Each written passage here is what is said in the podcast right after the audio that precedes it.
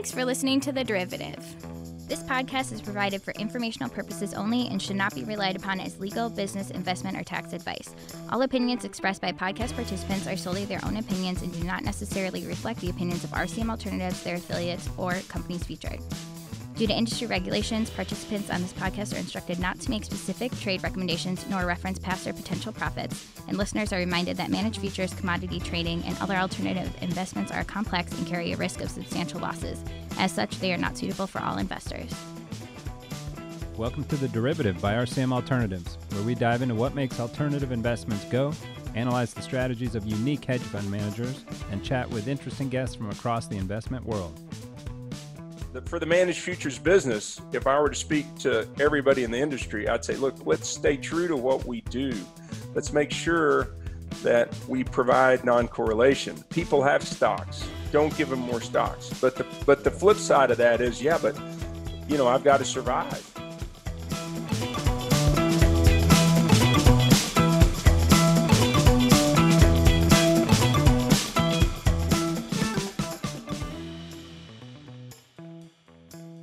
Right, welcome to the derivative, and thanks for tuning in with us. Today's special guest is someone who anyone familiar with the history of managed futures will know well.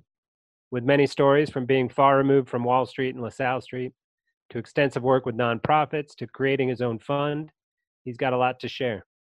And we're talking about Salem Abraham, of course, and his Abraham Trading Group, which has about as long a history in trend following and futures markets as you'll find. Uh, his newest venture finds him focusing a little more on the total portfolio, not just the alts part, and weathering the storm for a total portfolio approach, which we'll get into. So this is sure to be entertaining and edu- educational. So welcome, Salem. We're so glad to have you with us. Bet, Jeff. It's great to be here here on the derivative. Thanks for having me. No worries. And so I've known you for a bit, having crossed paths at various conferences and whatnot. Uh, but let's give listeners a little more color on you outside of the trading world. You're down there in Canadian Texas, right? Where in the world of Texas is that?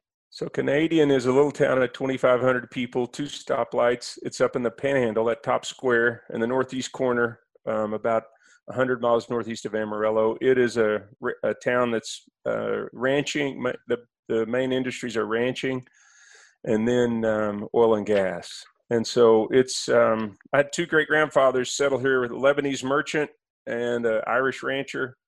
And um, the Lebanese boys kept marrying Irish girls for a couple generations. So yeah, really, those seem like an odd mixing, right? Oh no, well the Lebanese are real mean and tough, and the Irish have a good time. So it's a nice mix.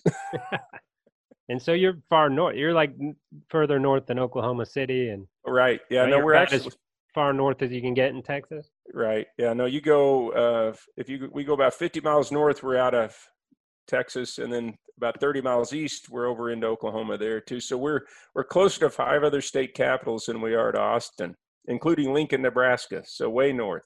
Really, and so. um, and so you spread out your roots there. You've got some farmland, you've got some ranch land, you got some orchards. So tell us a little bit about all that.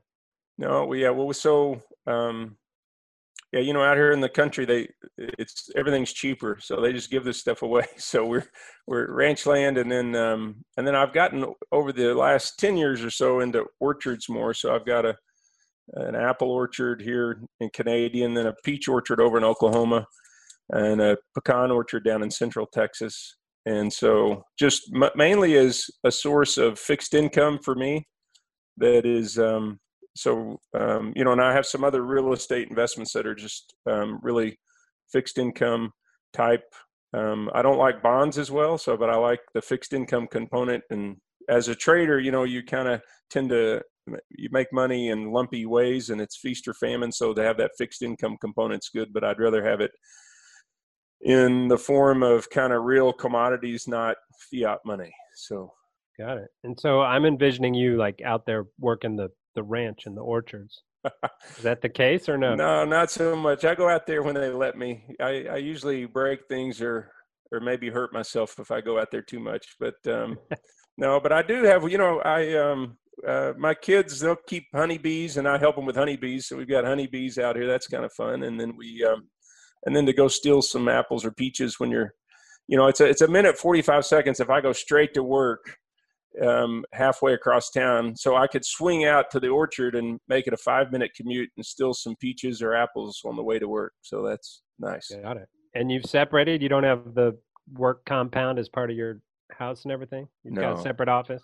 No, I'm in. I'm yeah. No, I'm in. Um, so my house is in the middle of town, and then office is yes halfway across town, seven blocks away. So Got it. And then it's been hard to separate Canadian from you for a while, right? Like you've helped do renovations and buildings and a bunch of well, no, we good for and the I've, town. Sure. Well, I've been real blessed, um, you know, financially, and I think, you know, when you look at a town and you look around, it's especially a small town. You look around, and there's really a group of, you know, a small group of people, maybe, probably even 50 people that are gonna that really are able and willing to make a difference. And so you, you know, you end up um, people step up and do different things what they can. And you know that's true of even running you know the local government things like that. And so no we try to help out where we can and do things you know invest in the community. And there's sometimes a return on investment that can't be measured in dollars. But um but yeah the the best job i don't get jeff though the best job in a small town you know isn't mayor or anything like that. It's you want to be fire chief. Fire chief you get to you get to drive a truck and talk on the radio Yeah, every friend- little every boy's dream, right? yeah, no, and I, I'm not cool enough to be on the on the fire department. There's yeah, 32 people, and you you got to be in the club and really cool. And so no, that Scott Brewster, my friend Scott, gets to be fire chief, and so no, so and I stuck- sure in a town that small, it's just all volunteer. I'm sure, right? Oh, yeah, no. full-time. So the bell Totally. They- rings and they leave what they're doing and go You grab bet. the truck. You bet. No, that's right. No, and with eight kids, you know, so my wife and I, we dated in high school here. Then I went off to Notre Dame, got a finance degree, came back, and we uh, we've been married now almost 32. Let's see, yeah, 32 years this year, and we have eight kids. So, um, you know, um, there's not as much to do in the country, so we had to make our own entertainment, and so we. So, but I was on school board. So school board is bad. I was on school board for 12 years. I make everybody you know, after 12 years, everyone's mad twice. So it's time to get off. They're they like you, they're mad at you, they like you, they're mad at you. Yeah, no, that's it. So, So but eight kids. What's the spread there in the ages? so uh, today there's really um, there's uh, there's 10 years, 10 months, oldest to youngest. So uh, so there's seven, almost 17 on Saturday. It'll be 17 to almost 28. So this Did you- Saturday. So so we're I've got yeah. uh, four brothers and two sisters in my world, but they're from many different fathers and mothers and mixtures. few Yeah. divorces and stepmoms and stepdads in there. Yeah, no, everybody wonders if there's a trick, and you're like, no, no trick. It was the two of us. There's no surrogates, no twins, just no bang, no bang. Netflix. Right. No, no, nothing. No, no multiple wives, multiple husbands, no adoptions. It's all, yeah. So what's Just- the secret on 32 years of marriage? How do you you got an algorithm for that or a Yeah, system? no, you, I, I've, it's crazy coupons. So everybody gets probably, I think it depends. Me, I need a few more extra crazy coupons than my wife. She's less crazy than me. But if you can, if you can just say, look, you're allowed to have, say, you know, for me, four crazy coupons. You could be really crazy and make no sense on four things, and I'm going to love you anyway. And um, so I think you just got to give them a pass on some things, and then it gets instead of trying to fix them, you just say, you know, you're you're fine, crazy and all. I like that. And then do they give the coupon then it gets ripped up or they can be crazy on the same thing for for their whole Oh no, it's it's pretty just one thing. You just say no, this thing, but we're gonna work on you elsewhere. There's some ways that yeah, you'd like to try to fix them on some other spots, but no, we um I think you just got to say all right, we've all got our our crazy, and um, we're gonna and that's okay. So I love it. And then besides your work in the town, you're doing some you've been heavily involved in a few different charities as well. Well, you know, I think being just, um, uh, um, you know, in the land of the blind, the one-eyed man is king, and um, and so if you if you know something about investments, and there's you know there's foundations and endowments out here that need, you know, that need investment advice. So I get on a lot of investment committees and things like that, and so. Um, so yeah, so different foundations and endowments trying to help, and and really and truly, what you notice, you know, I know that you know there's this a red state, blue state, and city and country, and what um, you know, I I get to go to the city and I can put on my suit and I can take the subway in New York City. I don't know my way around the city well, and I but I've I know seen you in a suit. Yeah, you That's clean right. nice. yeah. And so, but you know, I, I always think they talk about a frog in a well. So frog, you know, you you you just know your own little world, and I think that's true of in today's society with politics what they are. Where if you're in the country, you know this country perspective, and if you're in the city, you know the city perspective. I think you need to know the two, and it and everything makes a lot more sense why people think what they do. And and out in the country, really and truly, I mean, you look around and it's like if if you know if you and I lived across the street from each other and there's no one within miles of us, you'd say if we've got a problem, Jeff, you and I have to figure it out. And out in the country, that's what you've got to do. People have to step up because if you're you know if if if if not you know this this small group of people, then who? And it's nobody. And so you you really you you step up and help and so i've i've done that and then um, and then that's led to some other things where you know now i'm on the investment committee at st jude children's research hospital out of memphis and um, so i've been you know from that which is about a five billion endowment down to you know a five hundred thousand dollar endowment and then and then i've done things with um, boone pickens and i. He's a neighbor. He was a neighbor to us on a ranch and then he bought our ranch back in 08 and um, but he and i have been friends for about 30 years. He was a friend of my grandfather's and so and he's his his big ranch is right here near town. And so he and i started a foundation together back in 08 and that was a lot Got of fun. the uh, best biography book name ever. The first billion's the hardest. yeah yeah. Right? Yeah no and i'm in the book too he says right, nice I hadn't read it. about I, I know the title, but I, I was in uh, Colorado once at a bar or restaurant or something talking with a guy, and he's like, "What are you doing in town?" He's like, "Oh, I'm writing this book on Boone Pickens." yeah yeah Um, so, and wh- he passed not so long ago, right? It was a year in. September. Yeah, In September. September. He was Yeah. he, but he's yeah. We had I was real fortunate to get to spend time with him, and he was a good mentor and we a good friend. And yeah, no, I was a pallbearer at his funeral, so we were we were uh, that was nice to get that honor. And he, yeah, no, he was a good guy and a lot of fun. We had fun together. Yeah, So- was. Oklahoma State Cowboy. That's it. That's through. it. That's it.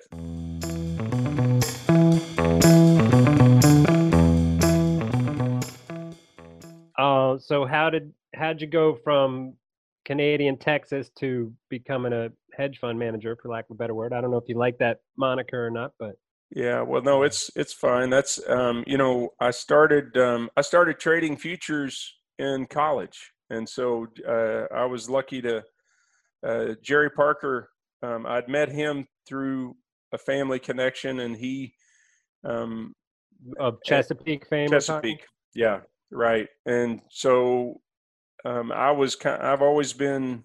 I, I, there's a lot of things I'm not good at, Jeff, but I am good at math and data and statistics. And so, so he had mentioned, and I know was studying finance at Notre Dame, and he had mentioned to me while I was about halfway through college, he had talked about what he does with basically technical analysis and basically using data to predict where markets may go He was there at Notre Dame, or he was. he was through? so i saw him in i met him in canadian so his his first wife she and i had mutual first cousins so we were at um we were at those mutual first cousins houses here at the house here in canadian and so i met him the new husband to a cousin of a cousin and so he um Wow. he told me he told me about trading and what he did and i thought wow that's fascinating and so and he was an original turtle, right? and it was when he was a turtle he was still working for richard dennis at the time Oh wow. so he said, "Hey, well, you could come to Richmond and and I could, you know, at least show you some of what I'm doing." He was just being nice to the new, you know. Here he comes and meets, you know, 30 people, uh, his wife's family, and so I know he was just being nice, looking back. But at the time, I thought, "Oh, okay, great." Well, so then, then about three days later, I'm on the phone to him, and said, "Hey, when can I come to Richmond?" and so, Well, so you were he was probably the nice. only one of the of the thirty that wanted to talk math instead of ranching or something. You know, I asked him. I said, "Well, had anyone ever taken you up on that offer?" Because he had made this offer, and it was, I guess, just a an offer that no one says yes on. But I was excited to go hear about it. So he was nice to kind of show me some things and point me in the right direction. And then, so then I started trading during my last semester at college, and then uh, right out of college, in um, I got out a semester early. Um, with honors out of Notre Dame with a finance degree, started in January of '88, um, managing money. But you know, but uh, it was interesting. I started in August of '87 with a fifty thousand dollar account. I was taking 21 hours at Notre Dame, a big load of classes. I was hurrying to try to get back to my now wife, my then girlfriend. My grandfather was back here with a job, and he was a great guy to work with. And um, but so the crash of '87 was two months in, and so that was an interesting Oh wow. time. Yeah. So, So you were trading 19 from college during the crash of '87. Yeah. So you know, it's interesting. Like here we are now in the middle of the coronavirus um, crash, and it's um, and you know we've had some crashes in between. So crashes tend to they're they're each one a little unique, but they all rhyme to some degree. So There's probably some kid at Notre Dame or elsewhere right now trading some account, doing, Yeah, uh, no. doing That's something we're not even thinking about. yeah, no, that's right. We're yeah getting an education. I know that first crash in '87 was an education for me. It was a so the euro dollar, the interest rate markets moved 37 standard deviation move.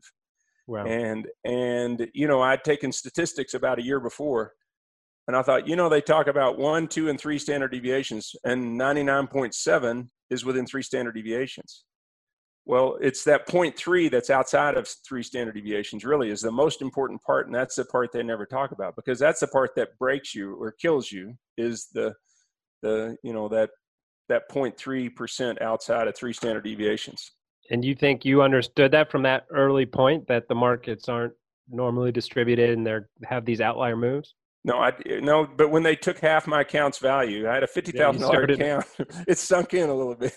It went to sixty six thousand in two months, and then to thirty three thousand on October twentieth, nineteen eighty seven. That Tuesday was the day after the crash because the eurodollar futures. That's when they moved up.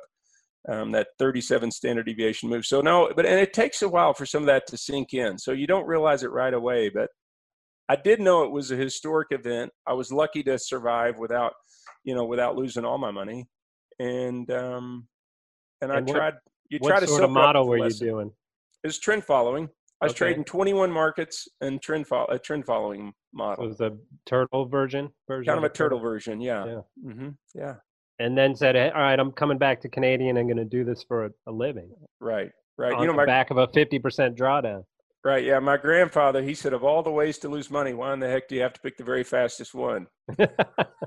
So he was a businessman. He'd been he had done deals all his life in oil and gas, and he had seen, you know, he was a he was an interesting deal maker guy. That he was just great. So the oil and gas to me always is a good corollary to trend following and to right because you're digging a lot of holes that don't pay Yeah. off but doesn't cost Mhm. a lot and Right. then boom when one hits you got this huge outlier outlier Oh, yeah. gain so it's lumpy like uh, classic trend following would be Absolutely. Yeah, no, it's a it's an interesting. It, there's a lot of parallels. Your risk management and diversification um, apply to oil and gas very much. So how to side topic how are all those people doing in the current I tell you, it's panicking you know, the- or they're hanging it's really bad. I mean, right now it's worse than 86. So 86 and 14 um, are both kind of parallel to me. But right now we've gone from bad to incredibly bad. You know, there's literally there's people with oil right now. In the last 48 hours, there have been. Um, I've been hearing stories of just shutting in wells, just go turn off wells to say, look, we're we're not even selling the oil and the gas usually that they at least produce what they've already drilled. They stop drilling new wells, but they at least produce what they're Yeah. doing. But i think i read today we're rallying today and because of that because they're just shutting down production Yeah, yeah, and they I mean literally I know people who are out the the guys that what they call pumpers, and they go they're turning off wells. Um, we've got a company on a you know and I invest some too in oil and gas as well, and um, we've got a company that is saying we're not sure we were even want to buy any oil from you. They canceled our contract two days ago, and so they just say you know and, and you know you could and then you see twenty dollar oil on the futures, but it's out in the field it's like ten dollar oil. really So it's not yeah you've got this big basis differential, and, And then jet fuel, I'm reading they don't even have enough places to put all the Right. unused jet fuel. right There's so not oil- enough physical storage out there in the world. Yeah, no, oil and gas is going to be really hurt. You know, there will be like if you had a restaurant, you could see in six months you go open the restaurant back up, everybody's back to work. But oil and gas, you know, you're really, you know, you're it's bad for six months, but it's going to be bad for another six to twelve months because of all this excess supply that's been stuck everywhere. Right. And you're not no one's putting the investment in right now either. No, no, So the uh and that's on top of 18 months of terrible MLP and Right. the whole industry's had a tough go of it. Yeah, no, we've really gone from bad to not worse, bad to horrible. I mean, really, I've never seen it in my lifetime this bad. I saw 86 was bad, 14 was bad, 08 was bad and back. It was that V drop, but this is, I mean, this has gone to a, a, a point where it's just catastrophic for the oil and gas business. But, um, and a business really that's used to booms and busts. So, Yeah. Well, Godspeed to those guys. oh, yeah. So so then you're there in uh what so you started in your 88 once you got back to Canadian started managing money and that was just small friends and family and whatnot. Right, right. My two brothers and my grandfather and and me and yeah, my grandfather. He said he, he it was so he had his his provision was so I put in forty five thousand and then two brothers put in ten and fifteen and so I had thirty thousand. My grandfather put in to round out the hundred thousand and and I mean he would. I mean this is a guy who would go drill a half million dollar well and and come up zero. So thirty thousand is kind of In chump 88? change. In eighty eight, so chump Yeah, change that's- chump change if to him so he was a real wheeler dealer and did and so he said to me he said he said okay i'll put the 30000 but if you get down to half if we lose half our money we stop this commodity trading nonsense throw that quote machine out the window and get back to real business and so i said okay so that's january of 88 well it was funny then so january well february march april may it's it's going down 81000 i start may well may the first 10 days of may were bad and and I'm down to just above seventy thousand. Well, then um, I remember about mid-May because I was hoping we'd stay above seventy thousand. Well, it dropped below seventy, and I'd get this fax in, you know, those curled up fax machines from my little thermal paper. Yeah, that whatever that paper was. Yeah, yeah, that's right. And so he comes in my office, sticks his head in that morning. He said, "Where are we today?" And I said, sixty-eight thousand seven hundred forty-two dollars. And he's just a matter of time. He rubbed his hands together. He wanted to get you into the oil business. Oh yeah, he was like, "Let's stop this junk," and this is a waste of time. And you're, you know, and um, I remember I showed him a big, uh, a big simulation. I said, "Look, Granddad, if I had done this, look how much money I'd have made over this year." And and he said to me, he said, "Oh, Salem," he said, "You know, you think that you and that Notre Dame degree, you think you're pretty smart, but those guys in Chicago, man, they're going to eat you for breakfast, spit you out for lunch." He said, he said, uh, you know, he said, what do we do with all this paper? I said, well, look at the, look at all that. He said, what do we do this? We send it to Chicago. They cut us a big check. And I said, well, no, not really. But, and so, yeah, so he was to say he was a non-believer is a, is a big understatement. But so the funny thing then is middle of May, 88, you know, then if you remember the drought of 88 kicked in. So I was 68,000 in the middle of May.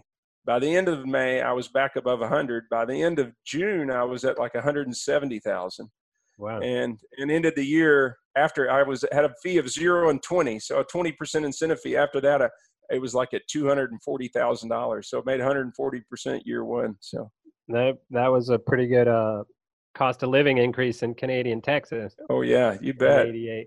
Yeah. No, so that was The- so that so then I, I traded till January of last year, January end of January 2019. I stopped trading and um, had a great time. And we we had um, you know as much as 600, a little over 600 million at one point. When we shut down, we had a little over 200 million. But we um, you know the hedge fund space had gotten tougher, fees had gotten lower. You know I think we've and expenses are higher. So what used to be a great business had gotten to be a good business. And um, had nine years of oh yeah, of tough, very of- tough, the toughest on record trend following Right. uh, environment. uh, and and, and we had and then we had this new idea with the Fortress Fund, this new fund that we're doing. We had started it a year earlier, back in the middle of eight of 2018, and we were excited about what it could do. And really, it was an opportunity to kind of come from being it's like being a baseball player going to be a manager a bit. So the Yeah. Fortress Fund is a little bit of a hybrid between we manage it and we trade a little in it, but we also have a lot of outside traders, third party traders, hedge funds in there. So it's an interesting opportunity for us to, and for me personally, to kind of slow down a bit, but really too to interface with. It's really well suited for eh, foundations and endowments, and it's kind of it's playing off of my role as an you know being on investment committees, um, and then in the nonprofit world, and you see a lot of small foundations, and by small I would say really anything under 100 million. They just really tend to do a poor job of managing um, their money. Some some do a really good job, but some I'd say the majority have trouble either if they do a good job, then the fees are high, or they so and they and, and we Yeah, just they say, don't look, have a lot of scale. They don't have a lot of leverage. Right. They don't have a lot it's of all about resources. Yeah. Right, right, and so that makes it harder, and then and they can't attract good people on those investment committees, and so that's um, yeah, Well, that's me- it. We'll come back to Fortress in a little bit. I want to go back to 88 and your quote machine that your granddad wanted to throw out. What were you what were you using? How were you generating your signals and all that way back then? So I had a Tandy 1000, a used Tandy 1000 computer um, that was, you know, that orange screen and big was monitor. that like a Texas Instruments? Yeah, uh, that- was well, that its own yeah, brand, it Tex- I think it's t- Tandy was its own brand. I think. Okay. Maybe was it part of Radio Shack? I don't know, but I couldn't afford a new one, so I bought a used one, and um, and I had charts. I had um, I'd I'd get a they'd send it every week, and I'd mark the charts every day. You know, update them, and then I would just uh, generate signals from. Um, you know, running the numbers, and I'd have I'd have my numbers every day, and so And Yeah. you would actually run a basically a back test manually? So I had, charts? yeah, no, I had. Um, it was back then. It was System Writer, so Oh, which yeah. now became Trade Station. Yep, I remember. And I- and I had a I had another programming. It was called Keyworks. Was a you could it would memorize your keystrokes, so Yep. you could essentially write a macro on top of System Writer, and it would um, it took about 24 hours to do one simulation. wow. And this is before you had a team or anything. So you're doing all this Yeah, yourself. right. No, your your story of bringing your granddad the uh the results the back results reminds me of i was starting attain capital and i'd Uh-huh. spend all this time on a business plan and all these projections and took it to my dad and be like hey we check this out and i was so proud of it and he just turned to me and goes nobody loses money on a spreadsheet son well, like, and it's good advice. You know, It it's good advice, like, but so do i do it he's like do whatever you want but yeah, no, it's not going to no. look like that i'll guarantee you but but I think um, you know, with it instructs me when I with eight kids, when I want to kind of scoff at them and say, you know, kid, it's not that easy, and you know, um, no one cares, no one loves you. Your your mom and I sort of love you, but that's it. You know, you want to you want to give them that speech. But I remember I got that speech, but they were wrong because it did work. right And so now, about three out of four things he told me I was wrong on, he was right. But but the one was a good, that's right. good one So I wonder when with my own kids, well, maybe this is one of those one out of four. I better give them the benefit of the doubt. I don't want to throw water on cold water on everything. So And then somewhere in there, you told me the story once you were one of the largest electronic traders, or you had a whole. Yeah. So you started to hire a team and have technology and the whole bit. well, so we had so in the late uh, late '90s. So hedge funds, you know, the stocks. If you look at 95, 96, 97, 98, 99, those five years, I think the worst stock performance was like 22% to 38. And, you know, it, was, it averaged about 25% stocks did for those five years. And I remember someone said to me, and I, at the time I was working for Commodities Corporation, which was a great group of people, and I was one of their traders. And they, um, well, someone said to me, "Why would I want the risk of futures if I can make 20% in stocks?" And I, heard said, that the last three years. yeah. And I said, yeah, exactly. The same that we've heard lately. And I said, well, no, I get it, but I just don't think it'll keep that up. Well, so we had a lot of money leave. We were having five years of tough performance. Stocks were doing great. So when the money left, what we did in 98 is I I got a membership on the Chicago Mercantile Exchange, got a quote machine, uh, their, what was then Globex, their Globex machine. And we started coding and we got permission. We were, we we are the first people that had permission from the CME to automate order entries, to have a computer generated order. It took us, we had to get board approval. And um, so we started doing arbitrage electronically with my personal money because um, so in, like 95, I had 130 million under management. In 1999, I had 3.7 million, of which it was 90% family and friends and my money. And so, so then I had we I opened a broker dealer with my own money and started doing this arbitrage and um, you know just stuff where we were trading like an ETF like uh, the spiders SPY versus the S&P futures Futures, yeah. or you know a lot of ETFs versus futures Right, and there were a lot of groups in Chicago doing that on the trading floor. right. And so it's doing it from Canadian Texas, a little different setup. Well, and the thing that was interesting is kind of like you know the the game slapjack, you know, except if you had you, you're the ten year old that shows up with a optical recognition uh, and an, on a computerized arm hand slaps it, and you start getting nine out of ten jacks. So we were competing against people that were doing it on the phone, and we and we um, we did real well for a while, and so we did that from ninety really ninety nine through oh let's see oh, 05 we stopped. We stopped in 05 so for about six years The competition started to get there. everybody that was got faster 05 and kind of the high frequency trading was being born. yeah Like yeah true today, what we True. think of in nanoseconds. And right so when we were when we were doing it early we would um, and we had a lot of fun it was a great experience because you're programming you program all night and then during the day you're you know you can see how it goes but at night it was quiet so you could play around with their machine basically it was quiet so it was a it was a neat opportunity. We had a lot of fun. It was fun to program like that. It was fun to see really the floor operation.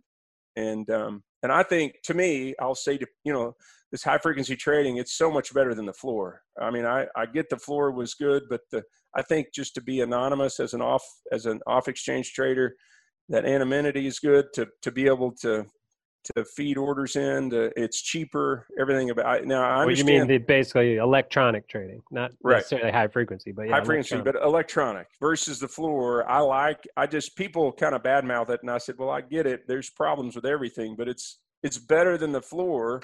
Um, even though Yeah. I, I have a lot of friends that were floor traders and did a Well, and great I job. tell people when I was a clerk and I'd go down there at six twenty in the morning in the bond futures, you know, as a twenty something year old, hungover from the night before, and I'd have to reconcile trades with other clerks right. at six in the morning. I'm like, this is insane. We're matching millions of dollars of trades. And people are just like, it was kind of go fish. Do you have a four lot you're looking for in the bonds? Nope. Mhm. Okay, I'll try this guy. I mean, so inefficient. Oh yeah, and we you know, inside of all that inefficiency, people were like walking away from trades and hiding trades. well, so those guys with the light blue coats, they were the the isn't Yeah, that the- the ones that The reporters. yeah. yeah they would end up um, well the out trades all the morning. Yeah. You were fixed. It's like four percent of all trades were out trades. There was Yeah, it was. I know it's insane. hugely inefficient. Yeah, no, and it's, but, um, but yeah, no. So we, I've, and so I've had a fun. I mean, I've really, I, as a math geek and a data geek, and to get to have a front row seat with the markets, it's it's a lot of fun. Just to, And for you, especially not being a Wall Street guy or Ivy Leagues or right to even the playing field on electronic front is is nice for you, I would assume. yeah, no, we because we, there were days we were doing over one percent of the volume of the Chicago Mercantile Exchange from Canadian from a two stoplight town in the middle of nowhere, hundred miles from the nearest airport. I would have loved to seen that meeting when someone at CME figured that out. I'm like, wait, where's this volume coming from? What the heck's down there? Oh, Somebody we- get down there. I could tell you 10 funny stories about people just saying, What, like, how did you cancel and replace an order 800 times? And you go, Yeah, that's probably, it's like you did, you canceled and replaced every two seconds. It's like, Yeah. Yeah, that's probably right. And now they have rules of like your messaging rates and all that. oh, stuff. yeah. No, we, we were, we were on the front end of a really interesting time. And, you know, but to read like Flash Boys, the, the book, you know, you Yeah. see, Michael Lewis book. Yeah, it's interesting because about half of that I knew, half of it I didn't know, and, and there was probably a whole nother half that he didn't know. That you know, you there were interesting things that, um, but um, but you know, progress, things move, and the world's changing all the time, and we got to adapt.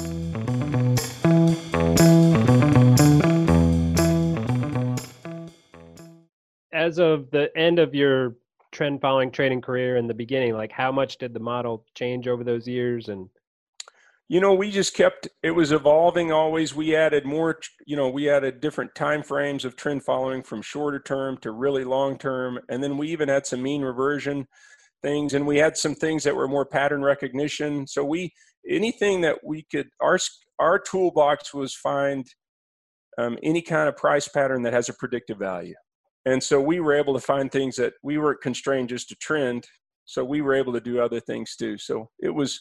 Um, so it, I think just the kind of the repertoire of models expanded, and that Did you ever- find yourself, I've been arguing for a while that the a lot of the trend followers have had to kind of add long bias, add a longer time frame in order to survive Yeah. and stay afloat. Like, yeah, fight that battle internally of like, do I stay true to the the core philosophy of what am I trying to do, or do I try and stay in business? no, absolutely. No, we had that. We had exactly that for I would say ten years because what you saw really was the the bias is to add beta because you could basically go in and add. You know, you say, well, I'm a trend follower, and gee whiz, stocks are going up, so I'm to get long. And you're like, look, this is just an excuse for beta. So really, you're you're adding beta to the market to to to the model. But the the research, I had one research guy that was always like, yeah, but it's better. And you go, yes, it's better. But if we have a big market sell off, we don't want to be. We've got to be that diversification. We can't be correlated. It's better if it's the only thing on the planet. Right.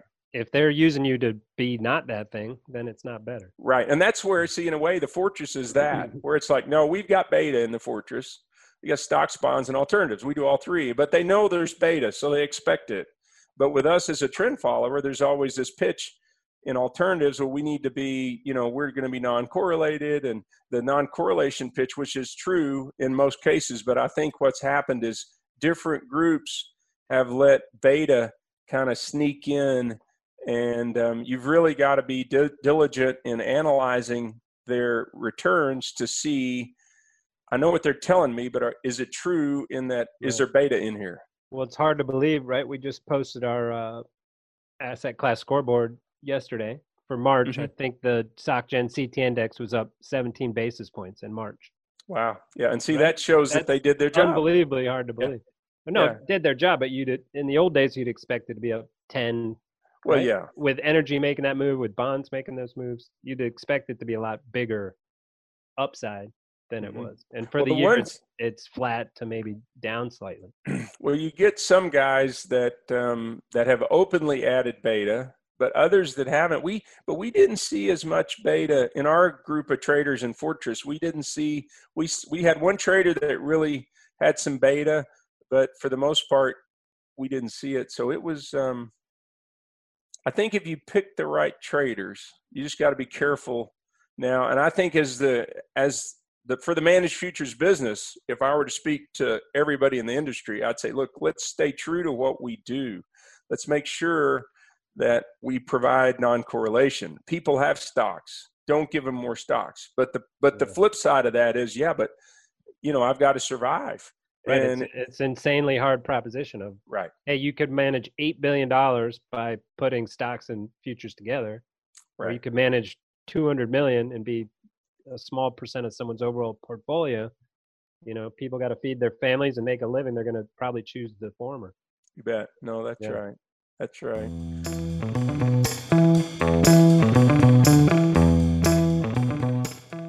So yeah, let's dig into the Fortress Fund. Been dancing around a little bit here. So um, Well, we Yeah, ought to talk. know, can we talk about just kind of lessons before we go to Fortress? Can we talk about yeah, let's talk lessons. you know over the last three plus decades the lessons that I've learned, um, and I think there's things that your listeners and um, can can get some that you know I had to pay for some of these lessons, so I'm gonna I'm gonna try to give for free. Anytime you get free lessons is better. So the one thing that I've thought of is I always you got to be aware of where the crowd is in the market. If you think of the crowd as 100 people, some people, you know, 100 pounds, some the big traders are 500 pounders, and you've got to say where are they, and um, and if ever they're all leaning one way, then sometimes you get in a situation where the market can't get worse or can't get better, and it can only go the other way. And those are times I think in the markets that um, you need to watch for. They don't come along as often as we would like, but when they do, you got to be paying attention. So, so like for instance, I think crude, uh, the, the energy market, which which we talked about, are sort of that way now. They are they're horrible. They can't. I think you wait another week or two, and they can't do anything but get better, maybe. Um, and, you know, once it? that gets priced into the market, Doesn't Well, it seem so- like that's a little counter to trend following though? It is. like, oh no, yeah, it okay. totally is. That's That one of the lessons. All right. that's but but trend following works oh yeah no you're always with the trend but and the and the thing about trend following that you've got to remember is it'll go further than you've ever imagined Right. like crude oil you've got to imagine crude oil could go to two dollars a barrel i think crude oil could go to two dollars so so that's where um be open to extreme possibilities. But once you get to extreme, then um, then you end up you've got to understand. Okay, it may not go any further than this. Well, so I always imagine it like a boat. And if you could sit at the back of the boat, watch 100 people in the boat, and you say, Is everyone ever get on one side or the other? Then you need to pay attention. Generally, they're somewhere in the middle, 90, probably 99% of the time. But every now and then you see them lean one way or the other. I was listening to the radio, and they were talking, this has been 10 or 15 years ago, and they were talking about a tourist boat down at Austin, at Lake Austin. And there were these tourists, and they were going around giving the tour of Lake Austin. Well, I guess part of the tour is they go by the nude beach at Lake Austin, which is a place um, called Hippie Hollow. Um, this when I was telling the story, I think you'd heard it at a conference. Yeah, I, I think I you called out Sean Jordan Sean, in the middle of the conference and said, "Sean, what's the name of that?" Sean, what's the name? Beach? Yeah, I know. he would know, and he did know. He actually did know. Hippie Hollow, he calls it. So, um, yeah. So, so, um, tourist boat goes by nude beach. Nude beach is on the right. Lake is on the left. Which side are the tourists on? Well, they're on the, they're all on the right. they're looking at the nude beach, and um, now, unfortunately, nude beaches, we would imagine they would be full of supermodels, but generally they're not full of supermodels. This is not usually so much. no, not so much. It's unattractive naked people that are fine being naked, and um, so you've got these tourists on the right side of the boat gawking at the unattractive naked people at the nude beach. And then, um, so they get so far on the right side that instead of, you know, I would think, well, it can only come back. Well, there's another option. The boat capsizes. So now you've got the boat capsizes. Now you've got the tourist in the water, and who comes to their rescue to help them get ashore is the unattractive naked people. so, so, so that was the real life story of this is not go any lower story. than twenty. Well, the boat capsized. It went to right. ten. That's right. So so yeah. So the lesson is, if you're with the crowd, you got to be careful because at some point you may be um, you know you may find yourself being rescued by unattractive naked people. And so that's a that's a bad outcome. So so beware when you're with the crowd particularly if the crowd is going to an extreme. Uh, you might want to say no let's all go to the let's go to the left side of the boat while everybody else goes to the right side and you're you're the one person not being rescued.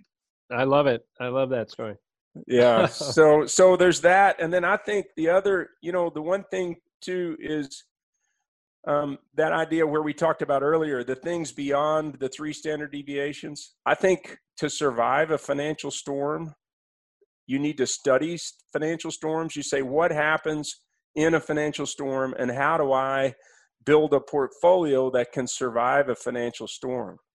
And so that's where really, you know, we know we hear about diversification, but um, but that's where that diversification and really smart and thoughtful diversification needs to come in because um, right. we're, you know, we're you, talking just value stocks and growth stocks isn't diversification no no and international stocks and us stocks isn't diversification right no you get you know you you can you know what i liken it to is someone that does a fruit salad and they say hey jeff try my fruit salad here it's great i've got red delicious apples i've got granny smith apples I've got Honeycrisp apples. I've got Fuji apples. Um, you know, all these, and you know, you know lady. your apples. Yeah, and you're just saying, yeah, no, I'm an apple orchard guy, and so, so you say, look, hey, you, you would say to me, Salem, this is just an apple salad. You know, you, you yeah. might want to try a grape or a banana. so when we just do ver- versions of equity, we've got an equity fruit salad. Apple salad. Yeah, that's it. So it's not diversification, and and study it in the wrecks. Say what happens to this portfolio in the financial wrecks. Challenge to, you know, when you know um, has been with fixed income in the last really uh, since 08 with fixed income getting the rates getting so low. And now we're you know last week they were um, you know they've actually even dipped a little bit negative territory on the front end of the yield curve. Yeah um, so um, you see that and you say, well, what used to be, say, 60 40 before 08 now is actually the benchmark is 70 30 because people keep creeping more and more toward equities. And, and you know, equities. to the lower, lower yield. Yeah, because the because bonds are worse and worse. And, you know, equities are kind of like a, you know, you know, say it's like a dog that is is really nice 99% of the time, but but every now and then it goes crazy and bites you and craps on your carpet. You say, you know, I think I think you need to be an And not outside dog. even bite you, but like rip your face off, right? rip, right, right. Mm. So that dog, you say, no, if you need to sleep outside. I don't want you in the bed with me. if you, if you, you know, if that one percent of the time happens. So stocks, you don't want to get too close to stocks because every, or, you know, in my career, about once every ten years, it it goes haywire and really hurts Yeah, you. and this and so you got to think about that. 12 year one was a little bit of an anom- anomaly of taking a little while to go. The flip Yeah. side of that is people would argue, right? Of, well, hey, you told me this and I had, I was buying puts for 12 years and lost 40% or something, right? So it can't just be something that's no, negatively correlated and bleeds to death. You got to have something that, right. that survives. You're right. I think Well, that's still the argument for bonds, but I would agree with you that bonds at five, six, seven percent, yeah, no brainer. Have that in the portfolio. You're getting paid for protection. Right. Bonds at zero or negative, I don't know if I want to get nothing for protection. Yeah. I'd rather have some absolute return potential in there. Yeah, no, no. Bonds are the worst. You know, eh, I'd rather own gold than bonds. If I'm gonna have to be in something really like that, I'd say, well, at least I get inflation. But better than that is that's the alternative space. That's why you love alternatives. I it's because, and again, as a math geek, I'm I'm saying, well, you know, alternatives are if they're non-correlated and they have real return, like I can make a decent rate of return with them, then they really bring something to the table that's nice. And so I think in the time of you know when when bonds like you say were yielding 5 6% a 60 40 portfolio is a good portfolio um, you know 70 30 it's funny no one's 30 no one has 30% bonds you go looking at the Yeah. largest college endowments everybody they're they're they're they're 5 to 10% bonds and sometimes they're high yield bonds so it's like well this isn't even this is zero bonds Which got Eh. Dumped on this in March Right. here. Yeah. Right, they're equity like when when they're again, they, and then and then a lot of the hedge funds that they sometimes pick end up being, you know, equity like. Um, you know, like you get long short hedge funds. You're like, okay, let's think about long stocks. Yeah. is is long equities, which is going to have a correlation. Even though they say, well, the beta is 0.5, and you go, well, the beta is 0.5 because it has half the vol. But it's if it's correlated at a one, it's not going to help you. So it's going to go down and it goes down less. It's just watered down stocks. Yeah, I agree. So, so- you, you've had a nice story on your watered down whiskey before. oh yeah, no, well, Yeah. that's it. Because you pay for you're like, well, if you're going to pay for whiskey, would you rather pay you know five dollars for whiskey or five dollars for watered down whiskey? And that's where, yeah, right. just- People have been like, "Great, I'm I'm cutting my fees. I'm giving you this new low fee product." But Yeah. yeah. all I did was water down the whiskey. Yeah, no. So yeah, so you got to be you got to be worried about just you know in that case you're paying hedge fund fees for watered down equities and you're like well you if you bought half equities and half treasuries you've got half of all and you got the correlation of one you've duplicated that you know there's a lot of hedge funds that are long short but you know you get some of the alternatives like global macro managed futures some that are uh, you know stat arb that are equity neutral um, not not not a long bias. There are some things hedge funds that really have no correlation. They have a decent rate of return. And even and better, I would argue, right? Even better, they have negative correlation in a crash. Right. So they Right. have, on average, non-correlation, but negative correlation in a crash. Versus some of the other products you're talking about have, on average, non-correlation, but positive correlation in a crash. Yeah. Yeah. You know, that's that deal of if you want to have if you want to kind of hurricane proof your portfolio, study the study the storms. And in the storms, you hear people say, "Well, yeah, well, when that happens, the correlations all go to one." We say, "Okay, you need to pay attention to that. That's important. Right? important." They they do often throw that out. Oh well, that you shouldn't look at That that, because everything went haywire. Yeah. yeah. Well, you say, "Well, look, I don't want." Like it's the like compass had a magnet next to it. You can't pay Right. attention to those Yeah, readings. yeah, yeah. Yeah, it's kind of like a guy that tells you, "Hey, Jeff, we, I got these seatbelts. They're really great, but um, you know, on the average day, they're awesome. Now, in a wreck, they don't work. but and you're like, well, What? that one No time I I need a Yeah. seatbelt to work is in a wreck. If the seatbelt does not work, if my diversification model does not work in the wrecks, I need a different diversification model. Agreed. Agreed. So that's so study the wrecks. If you've got something that correlation goes to one in the wrecks, that's not what you want. You want to create something that's that ha, you want to build your financial house with the storm in mind. and then it can survive the storm.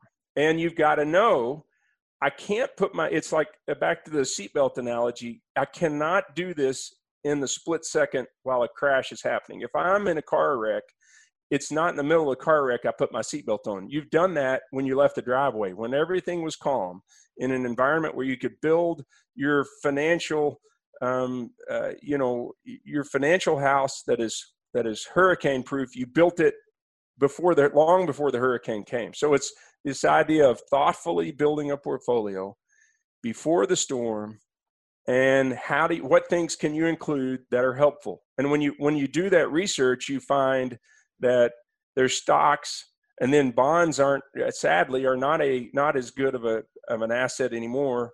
And then but that's where alternatives can come in too. And alternatives i think are more important than ever now. And would so two comments on that. One, the storm, quote unquote storm you're talking about. I feel like people have a too narrow view of when and if that storm is coming. Like yeah. you think of that on decades long or a hundred years long. How do you view that of like what time frame you need to be protected for on this storm? Well, it's kind of like, um, uh, you know, it's got to be. You figure your investment career. Me as an investor, starting when I started trading when I was 20. Um, I've got pretty good genes in my family if I take care of myself. And, you know, so let's say I, I trade till I'm 90. So I'd say over 70 years, you know, it's kind of like dying. It only has to happen once for the game to be over. exactly. Right. And that's where, you know, you say, okay, if I only have to go broke once to be broke forever, um, because you lose your stake. So you've got to, I think you've got to look at it. And then, then you, once you, if you look at it in a, you know, a 70 year time frame, you say, well, it's not if, it's when there will be a storm. And, and in my experience, there's an extreme storm about every 10 years. And so you, you just, it's, it truly is like wearing your seatbelt. I mean, the odds of needing your seatbelt, you probably need it once or twice in your life. You're glad you wore your seatbelt. And you want to make sure, you know, the same with building a portfolio. You say, I need to build it knowing that there will be a financial storm at some point, and I have to be always ready for it, just like I have my seatbelt on. And then my other comment on this whole concept would be you know the person who's like i love everything you're saying. I get it. I didn't used to get it but now i'm scared. Is it too late for me? Like well you know that's I, that's i'm hearing a lot of that lately of like great i get it. I should have had all this long volatility exposure but i didn't so what do i do now well i you know it's kind of like when in october 20th 1987 i lost half my accounts value but what I did was I soaked up the lesson. And, you know, I think that first storm, and even there was a storm came in um, January of 1991. I think it was the 17th. It was a Wednesday night, six o'clock. Um, Iraq, the U.S. starts bombing Baghdad. Yep. And crude oil, um, the, I lost. That was the biggest percentage loss day of my trading career as a hedge fund manager. Again, it sinks in because it was a losing time. But yeah. you, but those times, so when something bad happens, you can either say, "Well, I'm going to learn from it," or not. And to me, what a crude rallied. You were short. No, so everybody thought crude was going to go up, and it tanked. Oh, it sold the news. Yeah. Yeah, it was. Yeah, buy the rumor, sell the fact, and and and and I sat there. What I and I wrote it down when I was done. I, the markets didn't behave like I thought they would. I thought gold would go up. I thought stocks would go down. I thought crude would go up. Everything went opposite of what yeah. I, I did. And then as a trend, as a systematic trader, what I did was I let my system run. And there's times that I would say this, the systematic model is always looking and, and assessing risk in the rearview mirror. Yeah. And sometimes as a human, you have to say, okay, it's it's not assessing risk properly because there's something getting ready to happen. Let's say there's an earnings report or something like that. Like if you had a Black Scholes option pricing model where you know implied volatility is different than not than the historic vol because you say well there's something getting ready to happen therefore the market's built in a higher vol well so as a systems trader i learned i needed to override the risk parameters and add more risk in the models so it would lower my position sizes yeah so my you, example yeah. to clients i was there say there's some huge asteroid coming to hit the earth right. and they send a probe out to check out if it's on the exact trajectory vol is is what it is looking backwards until they say hey wednesday at 4 p.m we're going to the probe's going to tell us if the asteroid's going to hit the Earth or not. Like Right. there's just a total phase shift. Right. It's binary. If it comes back Right. yes, volatility goes 50x. If it's no, it's so yeah. Right. I agree with you on there that you Yeah. can't always be looking in the rearview mirror. No, and you need to adjust your positions knowing that, hey, there's going to be a big event because, like you say, it's either all good news, all bad news, binary, and the market's going to react. So, but in the meantime, there's no vol. Everyone's on the edge of their seat, ready to move one way or the other. So, so my back to your point is it's never too late because there's another train wreck. There's another storm coming. It may be another 10 years from now, but it's never too late to to do it. And sometimes they're not evenly spaced, you know. you know when the when the crap hits the fan it's not evenly distributed and it doesn't come it doesn't come in nicely spaced intervals and so we don't know when the next storm's coming it could be in six months or it could be in you know in, Right. And who knows if we're even out of it yet, right? oh yeah no I, there's hmm. plenty of storm left this this you know the interesting thing as a data person you know i panicked on panicked. I i i kind of rang alarm bells at abraham trading on january 26th i said look this is a big deal. We need to watch it. And then over the next because there was about i think 500 less than 500 deaths in china and about 20 uh, 2000 cases. And i said um, i wanted to see if if uh, if uh, what i would consider a top medical country had people die so so it was about a week or two later someone died in japan and i said no this is serious Yeah, that's because the real deal. yeah, because they, you know, they can't blame it on well, poor, the medical care in China, Ho-hum, well, the Well, and but- now we're hearing that they're really like 40,000 deaths in Wuhan and they were underreporting.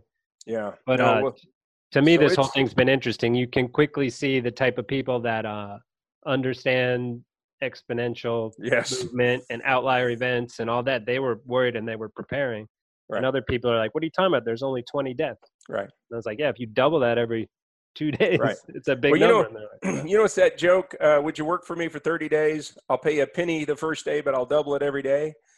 And yeah, by the mi- end, you want a million dollars now or a penny doubled every yeah, day for 30 days. Yeah. yeah, the- and the by the end, it's pennies more. yeah, it's like four hundred and fifty million or something at the end. Yeah. Yeah. the last day. So it's crazy, but you know, because it's a penny, two pennies, four pennies, eight pennies, sixteen pennies, thirty-two, and you're like, this is this stinks. You're like, Mike- give it time. Right. My kids have that of how many times do you have to fold a piece of paper to reach the moon? Ah, And it's, I think it's 46 times. wow. But that's the, right? The 45th Yeah. time you're halfway there. you're halfway there. the big that Right, no. 46 fold is a big one we've Yeah, tried it we can only actually physically fold it i think six times Yeah. before it's too unwieldy Yeah. Well, that's fascinating. No, well, that's good. Well, the, the, the exponential piece is the part that you, it's kind of like compound interest. People underestimate it.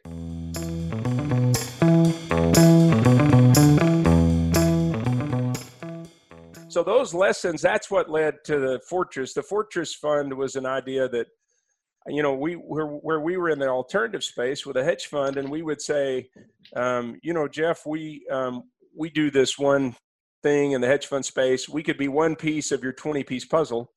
And, um, and then we would see them really mess up the other 19 pieces. They wouldn't do a good job. And so, so and that's might even fire you because they screwed up the other 19 Right, right Yeah. right, right. And so what we that did, before. that's it. And so we, so with the Fortress Fund, it, and it's an outgrowth too of a, uh uh Boone Pickens and I did a foundation together um, called the Pickens Abraham Foundation. We both had put in two million bucks to help kids in this um, these two counties um, of Hemphill and Roberts County, Texas, where Canadian is and where his ranch was. And you know, total population in the two counties is about 4,500 people total, and you've got two school systems.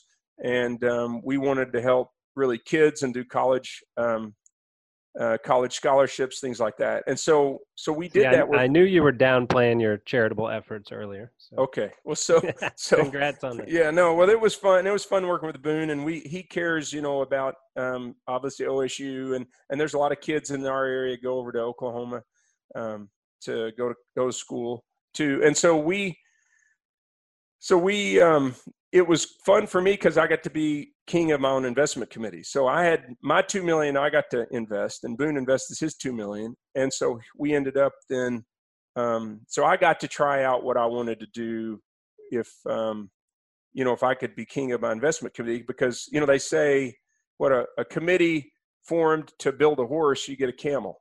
And Right. you and anytime you're on a committee, I always remind myself when they're doing something that I think is stupid, I'm like, okay, I guess here's one of these stupid humps. I, and then I just kind of keep my mouth shut and know that this is this is the inevitable. And Steve outcome. Steve Jobs famously said, "We have no committees at Apple. Yeah. We run it like a startup." And he would say, "Like, no, that button's stupid." Well, sir, everyone thinks he's like, "No, Yeah, change it." Yeah, yeah, no, no. Well, there's there's some, yeah, there's good and bad with it. I'll say I've seen the wisdom of a committee, but I've seen the bad of a committee. And the part that's bad is a committee they they don't believe the math. They really want they, they're we've all been taught like 60-40. Who came up with that? I mean, who- Yeah, it just became a thing out of yeah, nowhere. right? yeah. 70 30 people pull these numbers out of their ear and everybody says, well, you know, we've been all been taught. I'm like, well, have you ever done the math? Because the math will tell you a different outcome. And to me, what I always saw when I looked at the math is I'm like, look, your stock portfolio, your stock piece is way too big. You've got way too much risk to stocks. You need to reduce that.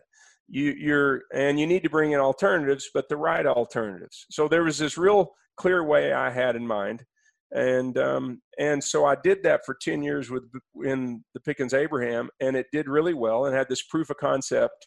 And so then, and at a much lower risk, and so then that's where um, the team said we ought to have this as a product because there's a lot of foundations and endowments that could do this. And so that's where the Fortress Fund came. And we, you know, and then our fee was just 0.65%. So we have this low fee and we say, look, and I've got, you know, I've got over 10 million of my money in it, either personally or my kids, or then now my foundation.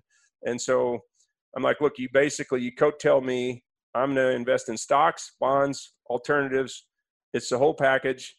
And if, and really, you know what, it's, it's like Ray Dalio's all weather fund um, I thought that was a neat idea where um, what he did, and um, and so it's and it's it's probably half the work for me. It's a smaller team on my side. You know, it's again on back to the baseball analogy. I don't have to get up for 6 a.m. workouts, and um, but I've got a great you know. So, but we have between six and 12 hedge funds that we invest in, third-party hedge funds, and so And it's a neat product. And so the Abraham Classic model is not one of those funds. No, it was for the first year. Yeah. of it from eight from 2018 to 2019. No, we don't. We we just say no. We're going to let third party people do it, and then um, and so it. I just think it's a cleaner model, and I think too it it becomes a model that uh, you know someone says, you know, Salem, you just handle it. You know, I was talking to a lady this morning who does a foundation in Lubbock, Texas, and you know they're they're worried about people in Lubbock now with the coronavirus and how do they you know they've got they, they're worried about the mission they have.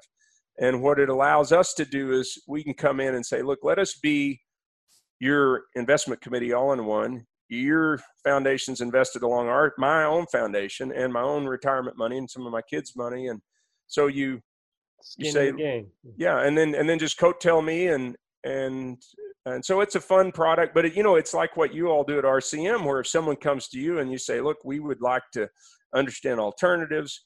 Can you help us? And you know and y'all can look at their portfolio and you can give them a, a piece of that portfolio because the hard part is and i see this on investment committees people don't understand alternatives.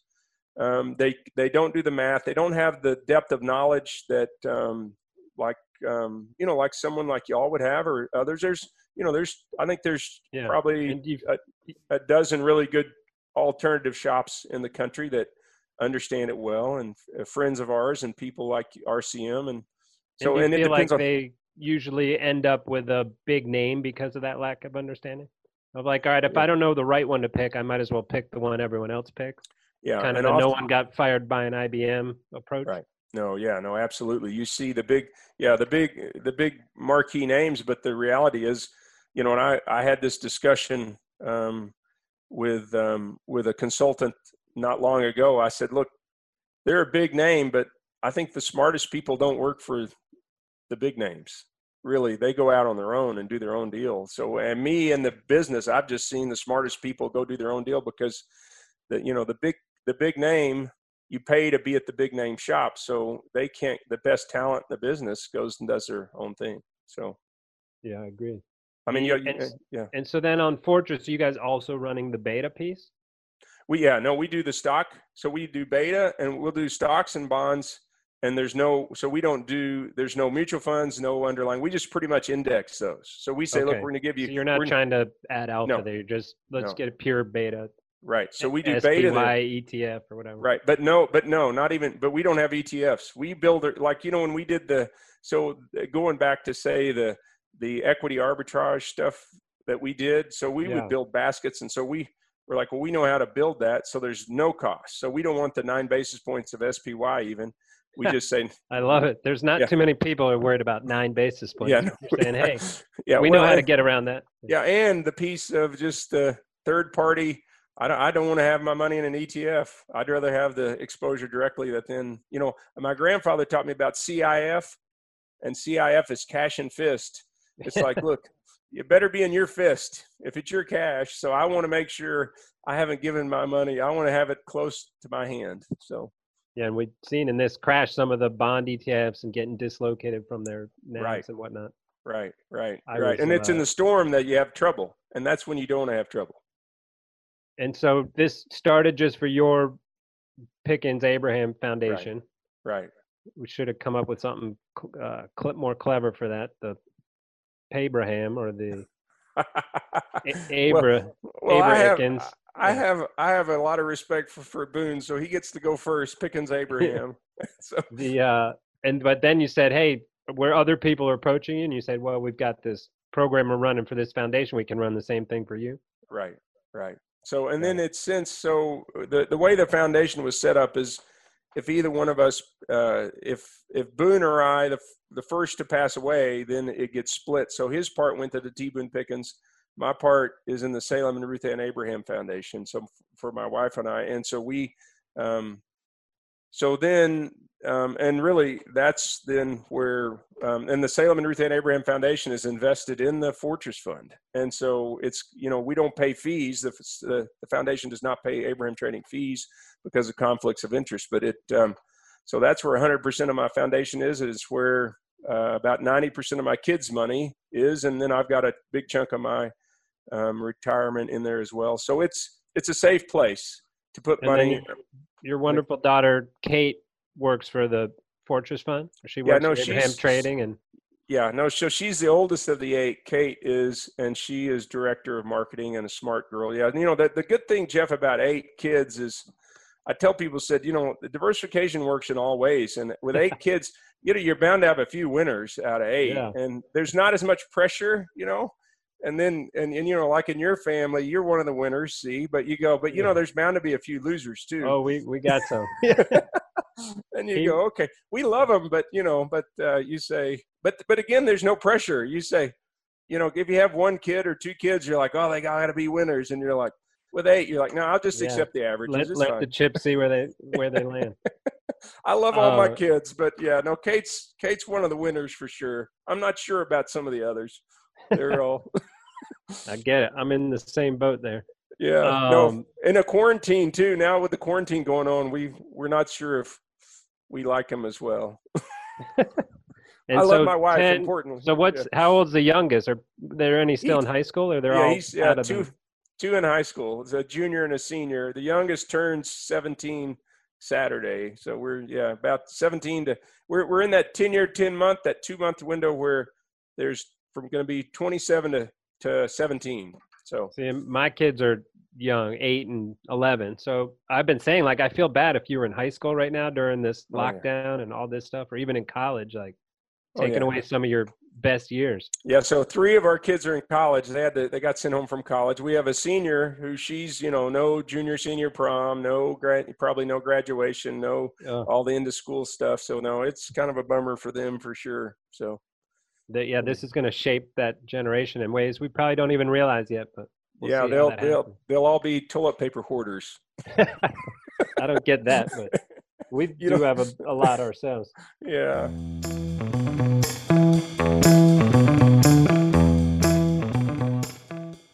All right, we're going to uh, wrap things up here. Anything else you want to add on the Fortress Fund No, no. I just think it's in the portfolio approach? No. I think it's good. I just think um yeah. No, I think we covered I it well. I'll, I actually had a question I just remembered. So, is part of the whole idea there's the rebalancing as well? So, right. Well, so if Yeah, stocks are doing really well, I'm going to take chips off table, put it into the alts. Like Right. in a period right now, the alts just paid out. I'm going to take that off. It's going to allow me to buy into stocks at these lower levels. Right. No, yeah, no, we there's um there's some rebalancing, there's some risk management too, you know, uh you know in uh, January and February we were actually, you know, stock volatility went up, we there's some rebalancing there. That doesn't happen very often. That would be something rare, but typically we're about 45% allocated to stocks, 20% bonds and 35% alternatives. And so, will you amend that per our bond discussion, or that'll stay? No, we always have some exposure to bonds. I don't like it, but we're going to have exposure to it. Yeah. it's it's how the kinda- math works. Yeah, no, you, well, you know, and if you're competing, our competition is really we're trying to beat the top ten college endowments. And you know, if you're in a if you're in a you know a contest who can make the best spaghetti, you got to have noodles and red sauce. So we got to have stocks and bonds. it's The the Harvard- spices, Jeff. Yeah. Harvard's been coming under a lot of fire because they're like laying off their cafeteria workers and stuff. It's like, why do you have this fifty Yeah. billion dollar endowment if you're not going to use it in a scenario like this? No, Like, exactly. what what is it for? Right. Well, it's just to keep building bigger and bigger. No, no, I think that's right. Great. Well, I'm going to switch over my background here for our favorite section. Yeah. Give me a second. There we go. Inside the Millennium Falcon. Hey, look at there. There you go. that's great. Yeah. Uh, so this has been a great episode. Thanks for joining us and sharing all your wisdom. Uh, we wrap up all our pods with a little bit rapid fire favorite section. So I'm going to ask you some of your favorite things. Okay. Uh, favorite animal on the ranch out there? Oh, you know, so honeybees wouldn't count. That's an insect because we like our honeybees. I think an Um, insect's an animal. We could give you. Yeah. I'd say chickens. So the chickens we just got, so we can get our eggs. Yeah. Yeah, my wife's cousin, they're in Seattle and they have Yeah. three chickens actually in their little backyard. So they say they get an egg a day. Yeah. No, that's it. You bet. You bet. Yeah. Uh, do you listen to podcasts at all? Sure. Some. Yeah. What Yeah. are what are your favorite podcasts? Oh man, the derivative. You know, love the one you're with, right? yeah. Besides this one. Besides. Besides this this one, you know, I liked I the one that um the systematic investor, the with uh, Jerry Parker and um. Yeah. Moritz and Niels, those Yep, yep, guys. yep. That was fun. Very good. Yeah. This Uh, favorite orchard crop? They Oh, call it a crop or a. Uh, A crop, yeah. Peaches. I like peaches. Now apples, I make more money from pecans though. Yeah, Um, there's a uh, a old fund of fund guy here in Chicago. He quit, retired, moved out to California, and started a almond Yeah. operation. And say he makes Mhm. ten times more money than he ever did in the hedge Yeah. fund business. Well, it's a it's a it's a good um, fixed income substitute, I would say, because you you make now it's a little lumpy, but it um, but it provides regular income at a, and it isn't you know negative rates. It's a you know I think you can make on an orchard if you're willing to kind of put up with the extra work with it. You know you can make eight to ten percent on your money and really not work that hard. So. Really? And then, so does that? Are there management companies or people run all that, and you're just the investment, or you got to figure all that out? How to, No, I've got I've got a farm guy. I've got I have managers that run it, and then there's a one main orchard manager that he runs the orchard here, and then he manages the other two. Helps helps manage them, kind of oversees it. I I could do a whole podcast on orchards. I'm so curious, but I'll just eh, the last bit on orchards is: eh, Have you seen a downturn at all with with what's going on, or No, people you know less likely to get there, or an upturn they want more, or is it such a long lead time? It doesn't matter. no, it's kind of a little of both. Um, you know, I think ultimately there's going to be it'll help, but we've got to pivot where we've got to do more kind of deliver to your door. You know, if I could say, Jeff, hey, in these trying times, I, we're going to deliver a box of fresh peaches to your door. yeah, then you straight say, from "Hey, the orchard. Yeah. right from the orchard. And so I think that's what that kind of thing with peaches and apples. Now pecans, um, pecans will be interesting, but I think people right now, you know, a pecan is a is a food that you can it stores well, so you don't have to refrigerate it, and it can sit there, you know, in the shell. And um, so I think that the things I have are going to work well. I think others, it's a little harder. It depends on how well it stores, and so it's it'll it'll be interesting. We don't know yet. Yeah, So- it's odd to me you've chosen crops without futures markets to hedge. Yeah, no, no, it's more fun. To, Yeah. It's in a way, you know, the volatility you get, you you you get, uh, I think, rewarded for that being willing to take a a lumpy set of returns. And if you diversify, it's kind of like alternatives. If you diversify and they're non-correlated stocks or non-correlated crops, you know, in this case, you say it'll work out. Yeah, The lumps. pecans and apples are pretty. I mean, I guess you could have both those. Could be a nice pie, but Yeah, I, I need I need bad. a pineapple orchard, and then I can get in the fruitcake business. So I don't know if that's as Uh, lucrative. favorite investing book. Uh, you know, I I really like Jack Schwager's uh, Market Wizard and New Market Wizards. I like those. I like. Um, Were you were you in either no, of those? No, it would have been better if I was in there, but Yeah, I was featured. No, but you you, were know, in Covel's book, right? Yeah, no, I was, and you know, I think with um, to read an interview, just you know, I think to really hear the words of a trader is important. Sometimes you see there's something lost in translation, so I liked it where it's that interview style. I think that was helpful to me. Um, you know, I like the two other books I like, which are just good financial advice. There's one called The Richest Man in Babylon, and then there's a book Rich Dad Poor Dad, and they both are really talking about the importance of saving Yeah. and you know to save 10% of your you know and that discipline to save you know i think one of the you know the one of the biggest things about building wealth is saving And saving early, especially. early right and it talks about those in those two books so i think for someone that says hey i want to have some money and have a good retirement read yeah richest man in babylon or rich dad poor dad both of those are really good books too Got it. Uh, favorite. What do you have down there in Canadian? Tex-Mex or or barbecue or Mexican food? oh all of it yeah no Yeah. it's all good yeah you can you just it depends on the day of the week right so How many gotta- restaurants are there there? In Canadian. So we have um, the Dairy Queen and Pizza Hut are the only two chains. Okay. Um, the, the nearest Starbucks was 101 miles away. Then they put one in a grocery store 45 miles away. So we don't have, but there is a good coffee shop. But then there's um, the best restaurant in town is so we're on the second and third floor of our building, and the first floor is the Cattle Exchange Steakhouse and Barbecue Place, and they have they were listed as one of the top barbecue places in Texas, and um, and you know it's um, barbecue that's just one floor below you and steaks one floor below you is better than barbecue and steaks 500 miles away. So, so Yeah. that's got to be at the Cattle Exchange Steakhouse for both barbecue and steaks. I love it. I can't wait to go back out to a restaurant. It's gonna be Yeah, yeah, absolutely. Uh, and then we ask everyone lastly your favorite Star Wars character as I'm sitting here in the Millennium Falcon. Yeah, on Zoom. no, you bet, and it looks very cool too. That Yeah. you know, you know, I I would have to say Luke Skywalker because just because. You know, Yoda, it would be great to be, you know, I, I would, I guess I'm trying to identify who Yoda is way, he's, he's like there. He's arrived. Luke is He's still, too tr- meta, yeah. yeah, Luke right, is Luke's on the still journey. seeking knowledge and Yeah. Yoda's And- giving knowledge. I don't know. You're probably pivoting more to Yoda these days. No, well, I, I, I You're don't giving think out knowledge. Any trader, yeah, you never get to Yoda. The Yoda is the ideal, and Luke Skywalker is all of us on that journey to our best version of ourselves. So, I think whatever you're doing, you hope you're, you know, you always hope for that force to be with you and the the and good and all that. So I like that. I So- love it. That's our best answer yet out of anybody.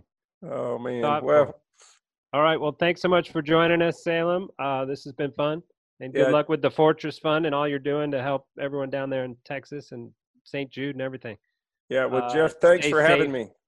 Thanks for Will having do. me, man. It's great to be with you. You stay safe too, and we'll all. I look forward to sitting down, maybe to some barbecue or steak sometime soon in person instead of just. We'll do. I got to make it down that way. My brother's in Dallas. Maybe I'll drive and stop. yeah, stop yeah. in Stop in, stop in. We'll take good care of you. We'll make sure you show up in Dallas heavier than you left Chicago. How about? Will do. all right. All right. Thank you.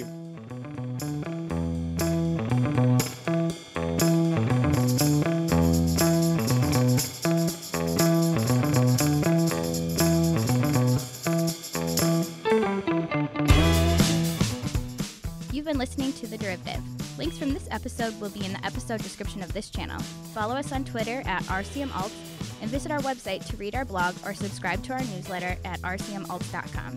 If you liked our show, introduce a friend and show them how to subscribe. And be sure to leave comments. We'd love to hear from you.